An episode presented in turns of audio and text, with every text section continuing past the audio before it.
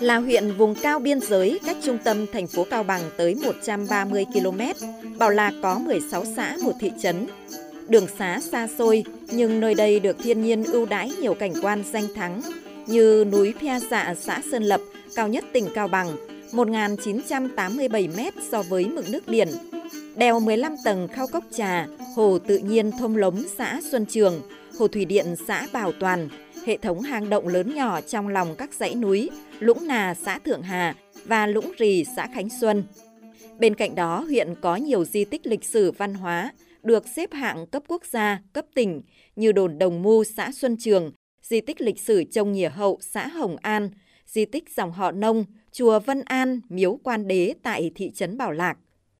Những ngày cuối năm 2023, chị Lê Thị Thu Hà, công tác tại trường Đại học Mở thành phố Hồ Chí Minh, đã chọn tuyến du lịch từ công viên địa chất toàn cầu cao nguyên đá Đồng Văn Hà Giang qua sông Gâm sang huyện Bảo Lâm Cao Bằng.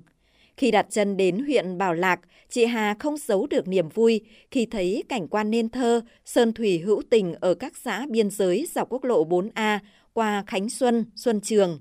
Khi ngắm con dốc 15 tầng khao cốc trà xã Xuân Trường, chị Hà thực sự xúc động về sự kỳ diệu của thiên nhiên và sự phi thường của người dân nơi đây. Thiên nhiên và con người Cao Bằng rất là tuyệt vời, cần phải phát triển du lịch nhiều hơn nữa tại vì thấy đồng bào rất là dễ thương, rất là đáng mến. Và mình phát triển du lịch để đem lại cái nâng cao cái sức sống ờ, đời sống của bà con và giữ được cái phong cảnh và vệ sinh môi trường cho tốt để mà thu hút khách du lịch thì mình tới từ thành phố Hồ Chí Minh và chắc chắn là đây lần đầu chắc chắn sẽ đi Cao Bằng một vài lần nữa giống như Hà Giang Hà Giang thì 9 tháng mình đi 3 lần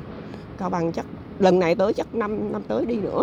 Cao Bằng có 8 dân tộc anh em cùng sinh sống thì ở Bảo Lạc có tới 7 dân tộc Tày, Nùng, Mông, Giao, Sán Chỉ, Lô Lô, Kinh. Và mỗi dân tộc nơi đây lại lưu giữ những nét văn hóa độc đáo, nếp sống đặc trưng riêng có.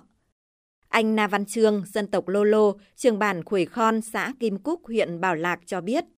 người Lô Lô có văn hóa đánh chống đồng với múa dân gian. Đây cũng là điểm đặc sắc trong cộng đồng 54 dân tộc anh em Việt Nam.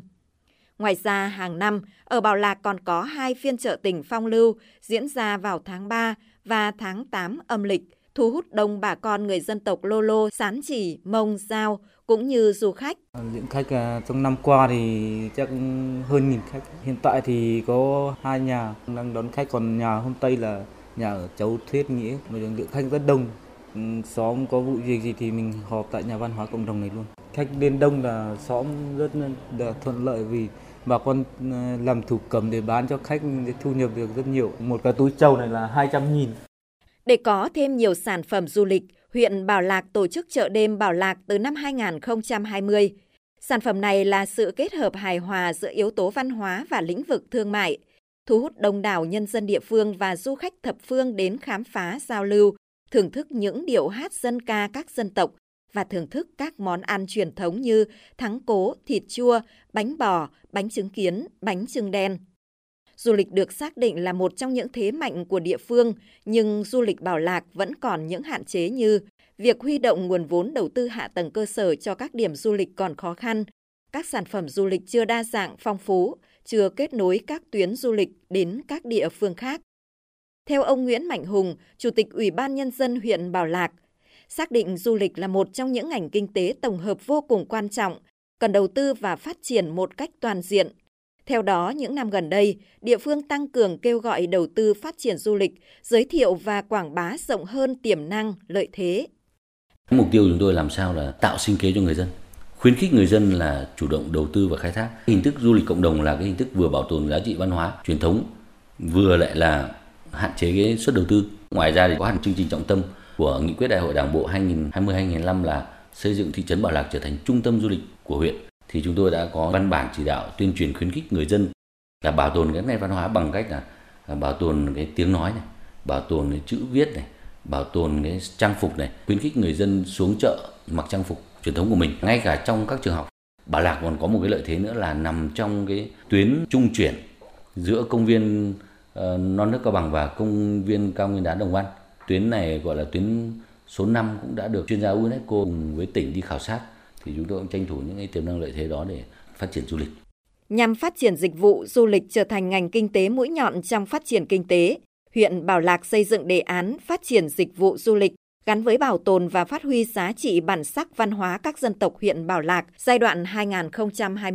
2021-2025. Mục tiêu đến năm 2025, Bảo Lạc thu hút 30.000 lượt khách, trong đó khách quốc tế đạt 10.000 lượt. Với những lợi thế tiềm năng sẵn có, Bảo Lạc sẽ trở thành một điểm đến hấp dẫn khi du khách đến với Cao Bằng. Hãy đến với Cao Bằng bóng hay, dù một lần thôi luyến lưu động đầy, từ nơi biên cương hay trên khắp mọi nẻo đường, mãi ngôi nhà Cao Bằng của chúng ta.